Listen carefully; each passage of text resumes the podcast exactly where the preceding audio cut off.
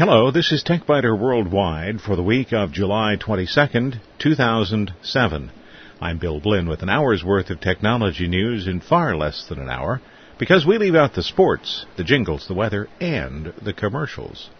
Digital photography is such a big deal that I thought it's about time to do another program on digital photography.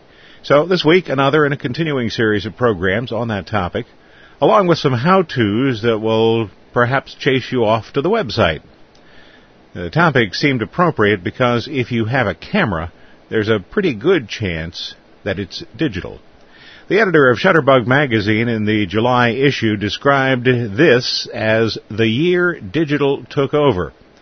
By that, he means it's the first year that more prints will be made from digital images than from film.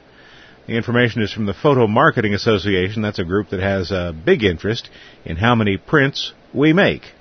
I suspect, though, that the numbers don't mean that more than half of us now use digital cameras. I'm sure that point was reached many years ago. It was indicated by a sharp drop in film sales and, to a great extent, a similar drop in photo paper sales. You see, people who have digital cameras use photography in a way that's far different from the way people use photography if they have a film camera. If you have a film camera and you want to share photographs with someone, short of scanning them in and then emailing them, you have to have prints made and then you send them. So film photographers are always going to have more prints made than digital photographers. Digital photographers, if we want to share a picture, we'll either put it up on a website and direct people to it, or we'll email the photo to someone. Digital photography users, by definition, make far fewer prints. So the fact that more prints are being made this year from digital images than from film images is perhaps even more significant. So instead of making 27 copies of a photo, one for each member of the extended family, you just post an image on an online service, send everybody a link those folks who want the image in print form can order the print themselves or print it themselves at home and they pay for it. Online sharing is a far better choice in most cases. I mean, after all, how many of your friends really are going to want to keep that stack of vacation pictures you sent along? Or the photo of a newborn? They want to see the pictures, of course, but they probably don't want to keep the pictures. An online service accomplishes exactly that. They can see the photo of the newborn or your vacation minutes after you upload the image, but it doesn't create clutter in their home. I put together some suggestions, rather presumptively I've called them rules, for sharing photos. First rule, never send the original image. If you're using, for example, a Sony Mavica, that's the old Sony digital camera, the first digital from Sony. The one that stored pictures on a floppy disk. Okay, go ahead. Send the original image that the camera recorded. It's so small, it'll create no more than a small blip in the receiver's email. Otherwise, you really ought to optimize the image for the service you're using, whether you're putting it in an email message or on the web. Optimize is a synonym for shrink. Your camera probably creates an image that's oh, maybe 3 megabytes, 4 megabytes, 6 megabytes, maybe 12 megabytes, or even larger in overall size. And that image may be 1800 to 4000 pixels wide on the longer side. You want to size the image for the screen. The largest screen these days is around 2000 pixels wide. So you should never send an image that's wider than that.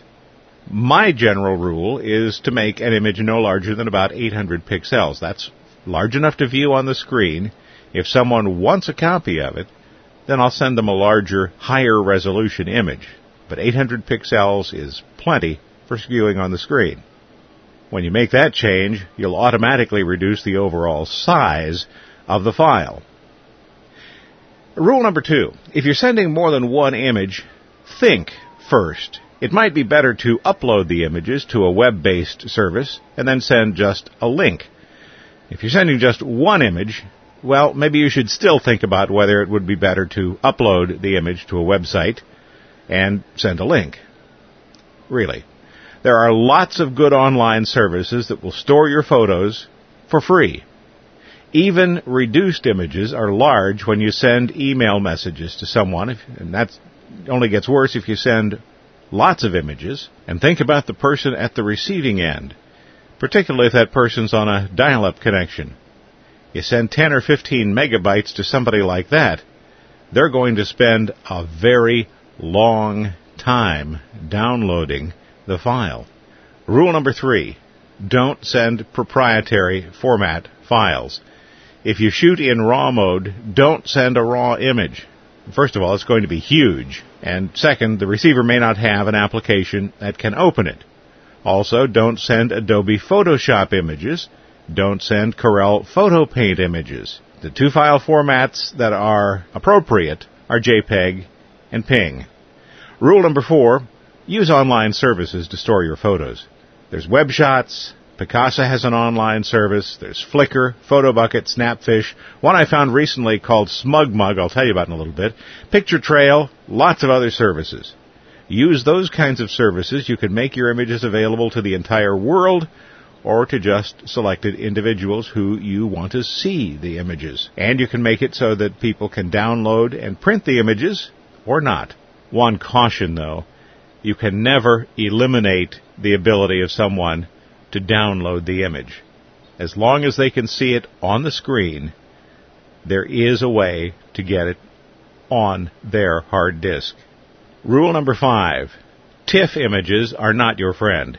TIFF stands for Tagged Image File Format. These files retain all the detail of the original image, but the file sizes are enormous. The same goes for BMP, by the way. If you use a zip compression program to shrink a TIFF, the resulting file will be anywhere between 1% and 10% of the original file size. That's one good reason why you should avoid sending TIFFs or uploading them some examples of different file formats. And here's where we have to chase you off to the website www.techbyter.com. There you'll see images of a BMP file. That's the Windows bitmap format. It really doesn't stand for bloated Microsoft picture, but it might as well. BMP images are always gigantic compared to other formats. Depending on your browser, you may or may not be able to see the BMP file on the website. My 800 pixel BMP weighs in at 1.3 megabytes. This is not a file that is friendly for sending by email. Also on the website, a sample of a TIFF. TIFFs are wonderful for printing, not so good for email. They're also a pretty bad choice for the web. No browser that I'm aware of can display a TIFF. There is one on the website. And if you click where it says click for a larger view, where it looks like there ought to be an image, you will get a window opening, but you probably won't be able to see that either. TIFFs do not belong on websites. They don't belong in email. They belong in print publications. My 800 pixel version of the Butterfly, 1.3 megabytes, so also not an email friendly file. PNG. This is an initialism for Portable Network Graphic. That's the format that was supposed to eventually replace both GIFs and JPEGs because it offers the advantages of both with very few disadvantages. So far, it hasn't displaced either GIF or JPEG. The larger version of this one, the 800 pixel wide, is 656 kilobytes. Far better than BMP or TIFF, still not particularly email friendly. And I have three JPEG examples. JPEG is a lossy format. That means that it throws away some of the image data the same way that MP3 files discard some of the audio information in a sound file. JPEGs were designed specifically to work with photographic images. JPEG is the default format used by most digital cameras. So I have three examples. I have one with essentially no compression. I have one with medium compression, and I have one with a lot of compression. The one with virtually no compression is hard to tell apart from the TIFF, if you can see the TIFF, or the BMP. However, it is only 363 kilobytes, one fourth the size of the TIFF. JPEG number two, the one with medium compression, The 800 pixel wide file is 101 kilobytes. This is even better for email. With more compression, the size is just one third of the previous JPEG and less than one tenth of the TIFF, yet on screen, the quality is more than acceptable. Medium compression, JPEG 800 pixel wide. That probably is about the ideal for sending by email. There is a third JPEG though. The 800 pixel wide version is only 33 kilobytes. This is a low quality JPEG. If you look at that one, you'll find that it has a lot of artifacting. Artifacting is blobs of colors and kind of a haloing effect. It is distracting and there's so much compression here that the artifacting is, I think, unacceptable in most cases. It looks like something you'd get from a Sony Mavica. If you need to send a picture to someone who has a low bandwidth connection, this is probably the way to do it though. You won't slow them down too much. They will get to see the picture. It won't be perfect, but at least they'll get to see it. And then at the bottom of the list, there's GIF. That's the graphics interchange format. It was widely used by CompuServe. Big problem with it is it's limited to 256 colors, and that makes color banding a serious problem. It is a poor choice for photographs because of that banding, and it is doubly a poor choice for photographs because it's relatively large despite the poor image quality. The 800 pixel wide image you'll see on the website is 283 kilobytes. So despite the image quality or lack thereof, the file size is still nearly 300 kilobytes, not much smaller than the best quality JPEG, which looks far better. So how do you adjust an image?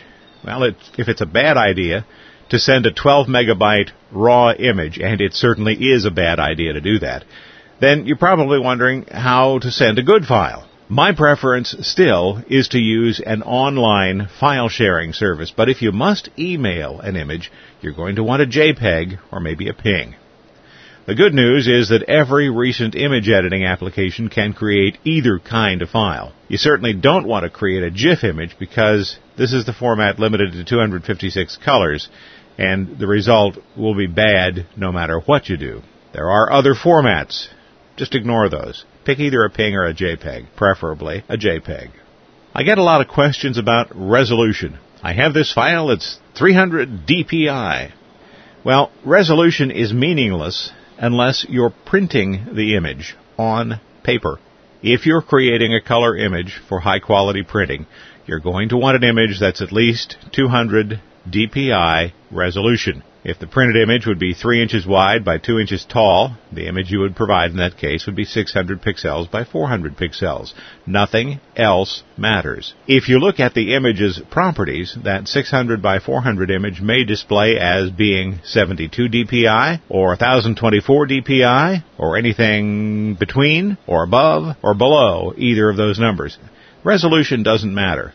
What matters is that if you divide the width in pixels of the image by the width of the final print on paper, the result's going to be 200 or greater. 600 pixels wide divided by 3 inches equals 200.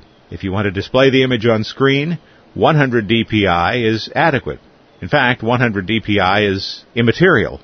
We don't know what your screen resolution is.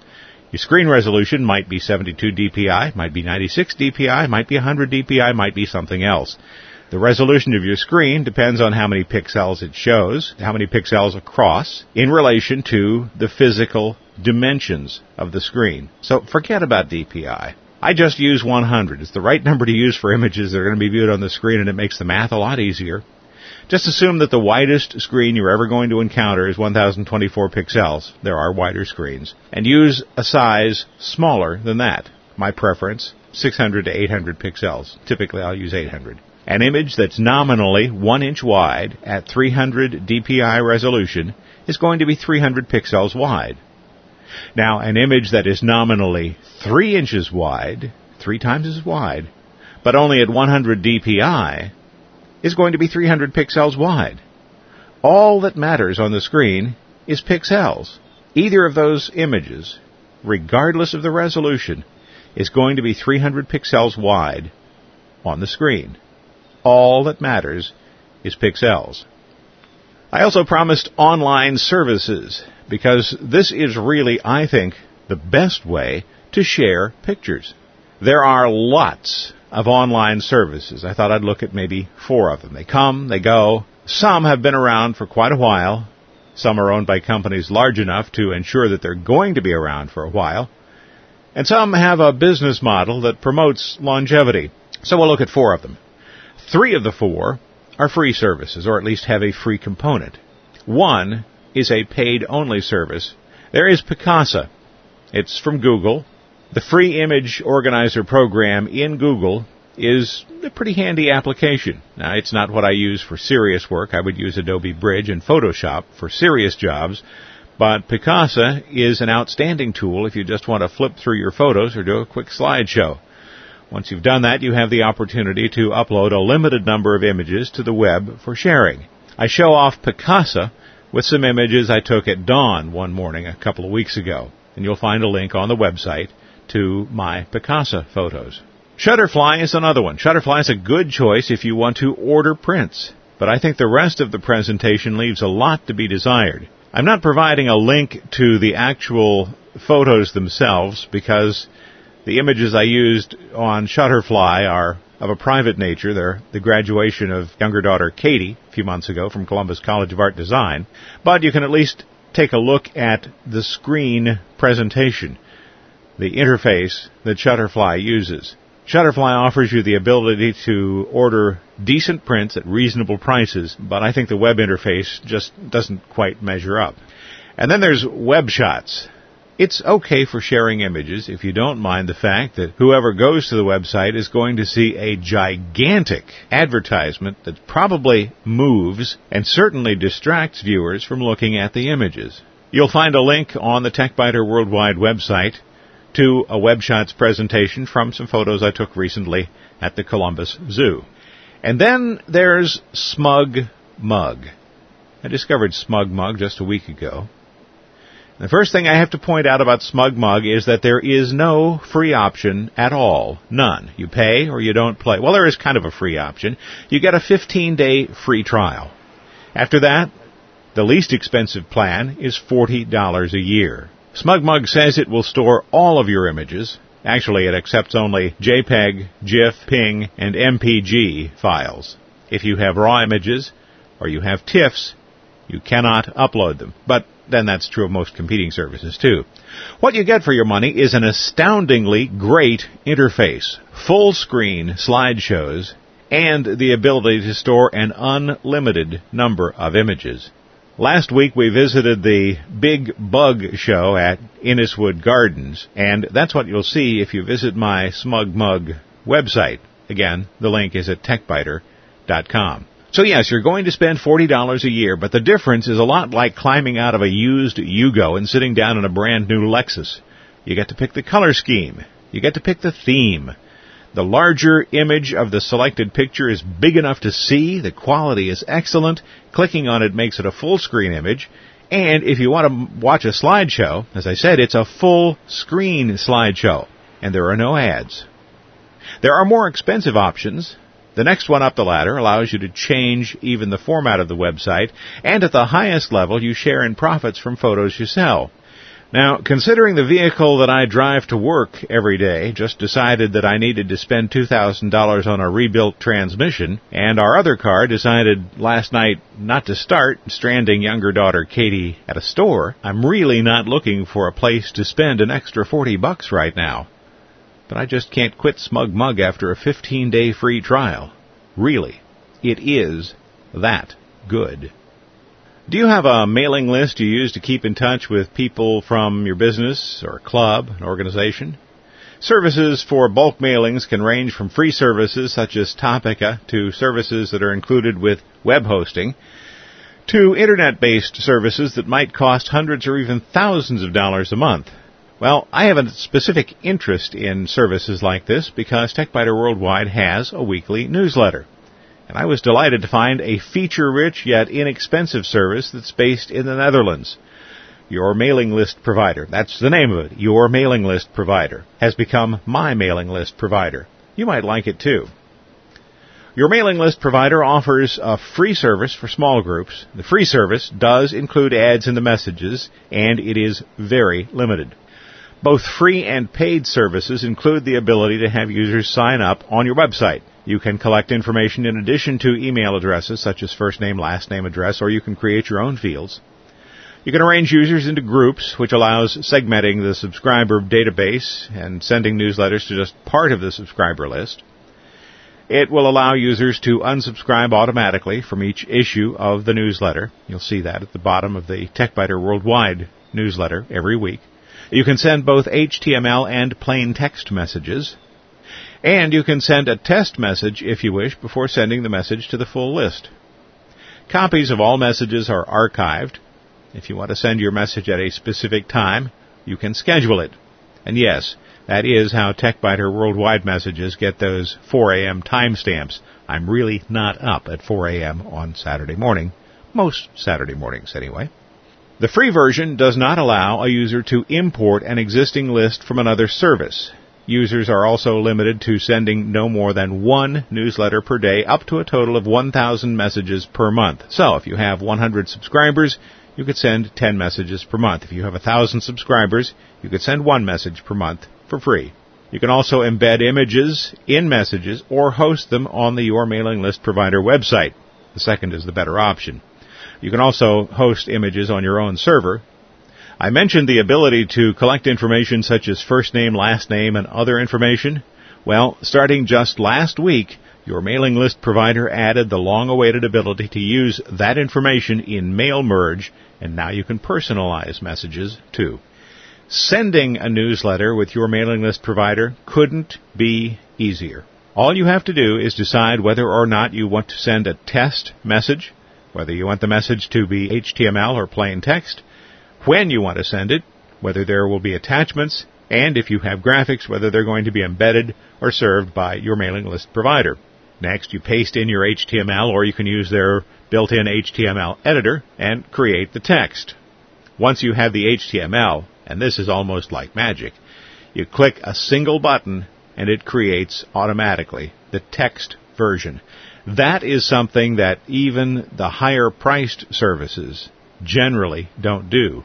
If you want a text version with most of the higher priced services, you have to create it yourself. The next step is previewing the message. That's not the same as sending a test message. This is just a simple on-screen preview. Once you've done that, you've confirmed that it's okay, you check send message, and you're done. If you have selected to send the message immediately, that's what will happen. It will be sent immediately. If you've specified a time for it to be sent, it'll be sent at or very near that time. I said it's reasonably priced. Well, free is extremely reasonable. Uh, the free, as I said, is limited to a thousand messages per month. So, 10 messages to a list with 100 members or 1 to a list with 1,000. The free service is supported by advertising, so the people who subscribe are going to see ads. I don't use the free service. But consider this. $2.50 per month if you send up to 500 messages per month. 5 bucks a month for up to 2500 messages per month. So if you have a list of 500 people, you send 5 messages per month. That puts you in the 2500 message per month plan. And you're talking about $5 a month. I am so pleased with your mailing list provider that if I could give them six cats, or nine cats, or two dozen cats, I would. But our highest number of cats is five. Your mailing list provider gets five cats. It is exactly the email list management program I've been looking for. There is a small cost involved, but it's more than worth it to be rid of slow and unreliable free services. In Nerdly News, if you are a non-friend of the Recording Industry Association of America, you will enjoy this story. More than a few people view the Recording Industry Association of America as a bully, and not without certain justification. If you are in that camp, you'll be amused to know that the RIAA has been ordered to pay about $70,000 worth of legal fees. It's the first time a judge has ever ordered the syndicate to pay a defendant's legal costs even though other defendants have tried to recover fees from the RIAA. This began when the RIAA filed suit against a Deborah Foster in late 2004, claiming that an IP address associated with her computer was sharing files illegally. Foster said she had no knowledge of such activity, and in 2005, a year later, the RIAA added Foster's adult daughter Amanda to the suit. Amanda failed to defend herself, and the RIAA won a default judgment. The RIAA continued to pursue that case, but in 2006, a district judge dismissed it. The recording industry has filed thousands of suits. Often they have done that on flimsy evidence against people that it believes to have shared music online illegally. Organizations such as the Electronic Frontier Foundation, American Civil Liberties Union, and Public Citizen claim that the syndicate is simply bullying consumers, many of whom are innocent of wrongdoing, by offering, as they put it, a carefully chosen sum that is substantially smaller than the legal fees required to fight the accusations. That's a pretty good definition of extortion. The RIAA says it wants to foster an online environment where the legal marketplace can flourish. Oddly, that's exactly what the RIAA refused to do when some of the early music sharing groups offered to negotiate royalty payments with them. Despite substantial evidence to the contrary, the RIAA says that it attempts to gather facts quickly and identify the appropriate defendant in a handful of cases where a person engaging in illegal activity in the household is not the person responsible for the ISP account. Your definition of quickly and mine may differ from that of the RIAA. For example, this case against Deborah Foster, filed in 2004, they didn't file the follow-up suit against Foster's daughter until 2005, a year later. That doesn't strike me as quickly. Here's a story that wouldn't be a story on Nerdly News, except that it does involve the internet and it's kind of funny. Whole Foods Market this week admitted that federal regulators and its own board have launched an investigation into online postings by the chief executive, John P. Mackey. Mackey was using a false name, and he's now apologized for his actions. Mackey was writing under the name Rahodeb. As Rahodeb, he wrote glowingly about Whole Foods, and he attacked rival Wild Oats markets. He did that on various internet sites. Between 1999 and 2005, Mackey Rahodeb wrote that Wild Oats was overvalued and poorly run. And this year the company announced that it planned to buy Wild Oats for about $565 million, and federal antitrust regulators won an injunction that's at least temporarily blocked that deal. Rahodeb Mackey said, and I quote, I sincerely apologize to all Whole Foods Market stakeholders for my error in judgment in anonymously participating on online financial message boards. I am very sorry, and I ask our stakeholders to please forgive me. Wow, that sounds like a politician after being caught with his hand in the till, doesn't it? If you plan to use the Internet, use it intelligently.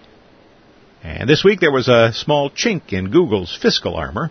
It wasn't quite terror on Wall Street, but Google did miss its quarterly earnings guidance for the second quarter, and its shares fell. Poor old Google made only $925 million in profit in the second quarter, and that's $2.93 per share, and that was instead of the expected $3.03 per share. Google does seem to have something in common with oil companies when it comes to making money. Chief Executive Eric Schmidt said the problem is employees. Seems that Google hired a lot of new employees and changed the way that it accounts for bonuses. Schmidt says Google is pleased with the talent the company has, and I quote here, brought on board. Didn't know Google was located on a ship. But going forward, and why do CEOs all have the same vocabulary? Going forward, we will watch this area closely. Don't you just get all warm and tingly when CEOs talk like that? The Google Brain Trust says business overall is strong and accelerating. Ah, accelerating. I get it. That's why they have to watch those things closely going forward. You wouldn't want Google to collide with something, especially in the Google boat with everybody on board. Despite all the huffing and puffing from Google, those mean old Wall Streeters traded Google shares down more than 7% from just under $550 a share all the way down to about 500. Uh, about all those extra people. Nearly 14,000 people now call Google home during the day. That's up more than 1,500 from the first quarter. And the company keeps buying things too. Email security company Postini for $625 million in cash. And DoubleClick for $3.1 billion in cash. Uh, hey, listen, if you'll excuse me now, I'd like to talk with Google about a business opportunity going forward on board, and I'd like them to watch closely. So I'll see you next week. Thanks for listening. This has been TechByter Worldwide for the week of July 22nd, 2007. I'm Bill Blinn. Check out the website at www.techbyter.com.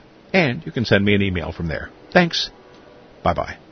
Hey, Google, come here.